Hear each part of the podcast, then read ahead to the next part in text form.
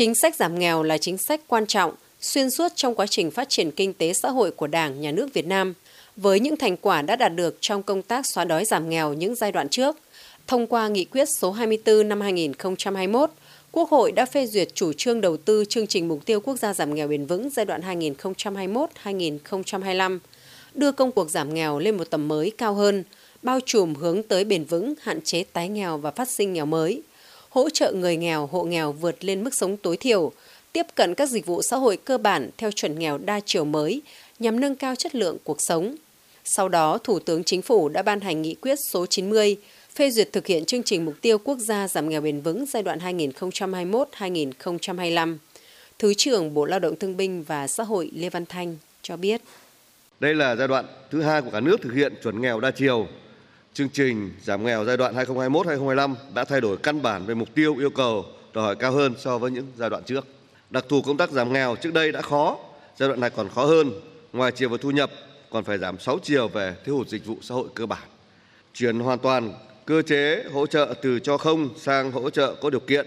Trong khi đó, địa bàn đối tượng thực hiện chương trình phải tập trung vào vùng lõi nghèo, địa bàn khó khăn của cả nước. Vì vậy, mục tiêu giảm nghèo không chỉ đơn thuần là giảm nghèo về thu nhập mà cao hơn, toàn diện hơn và bao trùm hơn. Theo đó, tổng nguồn vốn thực hiện chương trình giảm nghèo bền vững giai đoạn 2021-2025 tối thiểu là 75.000 tỷ đồng, trong đó vốn ngân sách trung ương là 48.000 tỷ đồng, ngân sách địa phương là 12.690 tỷ đồng, huy động hợp pháp khác là 14.310 tỷ đồng. Quốc hội cũng đã đề ra nguyên tắc giải pháp triển khai thực hiện chương trình là đầu tư có trọng tâm trọng điểm và bền vững. Trọng tâm là các huyện nghèo, xã đặc biệt khó khăn vùng bãi ngang ven biển và hải đảo. Ưu tiên hỗ trợ hộ nghèo dân tộc thiểu số, hộ nghèo có thành viên là người có công với cách mạng và trẻ em phụ nữ thuộc hộ nghèo. Tính đến năm 2023, Việt Nam đã đi được nửa chặng đường giảm nghèo bền vững giai đoạn 2021-2025. Thứ trưởng Bộ Lao động Thương binh và Xã hội Lê Văn Thanh nhấn mạnh. Qua 3 năm triển khai thực hiện, bước đầu đã đạt được một số kết quả tích cực.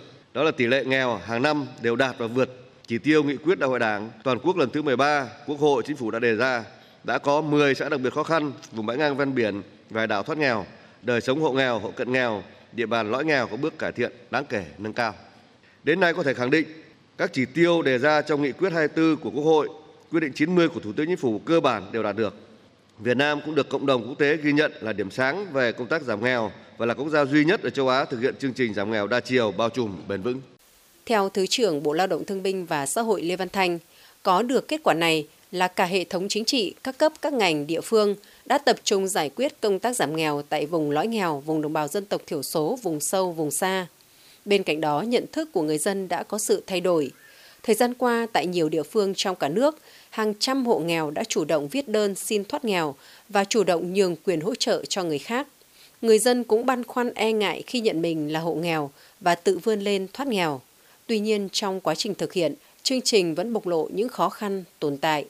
Thứ nhất là việc ban hành một số văn bản hướng dẫn cũng như việc phân bổ vốn thực hiện chương trình còn chậm so với yêu cầu do công tác phối hợp giữa các bộ, cơ quan trung ương, địa phương chưa chặt chẽ, trách nhiệm đề xuất xây dựng kế hoạch thực hiện chưa cao, chưa chủ động, việc phân cấp phân quyền còn chưa rõ, một số địa phương báo cáo còn chậm, số liệu chưa chính xác, huy động nguồn lực xã hội hóa cho công tác giảm nghèo còn hạn chế, một số dự án triển khai còn chậm, manh mún, giàn trải. Thứ hai là cán bộ làm công tác giảm nghèo từ trung ương tới địa phương chưa đáp ứng yêu cầu về số lượng, chất lượng, ảnh hưởng đến chuyên môn, tiến độ công việc, có tâm lý e ngại, sợ, đùn đẩy trách nhiệm. Thứ ba là kết quả giảm nghèo tuy đạt mục tiêu nhưng chưa bền vững do người dân dễ rơi vào tình trạng tái nghèo. Vẫn còn một bộ phận người dân còn tâm lý ỉ lại trông chờ vào sự hỗ trợ của nhà nước, chưa có ý thức và hỗ trợ người khác vươn lên thoát nghèo bền vững. Để đạt mục tiêu giảm nghèo giai đoạn 2021-2025 là tỷ lệ hộ nghèo theo chuẩn nghèo đa chiều duy trì ở mức giảm từ 1 đến 1,5% một năm. Tỷ lệ hộ nghèo dân tộc thiểu số giảm trên 3% một năm. 30% huyện nghèo, 30% xã đặc biệt khó khăn vùng bãi ngang ven biển và hải đảo thoát khỏi tình trạng nghèo đặc biệt khó khăn. Tỷ lệ hộ nghèo ở các huyện nghèo giảm từ 4 đến 5% một năm. Ngay trong năm 2024, Bộ Lao động Thương binh và Xã hội tiếp tục triển khai các giải pháp cụ thể. Trong đó, Bộ tiếp tục thực hiện chỉ thị số 05 ngày 23 tháng 6 năm 2021 của Ban Bí thư về tăng cường sự lãnh đạo của Đảng đối với công tác giảm nghèo bền vững đến năm 2030, hoàn thiện cơ chế chính sách giảm nghèo theo hướng hỗ trợ có điều kiện, từng bước xóa bỏ chính sách cho không, phát huy nội lực vươn lên thoát nghèo của người dân và cộng đồng, tổ chức thực hiện đầy đủ kịp thời các chính sách giảm nghèo hiện hành, chương trình mục tiêu quốc gia giảm nghèo giai đoạn 2021-2025.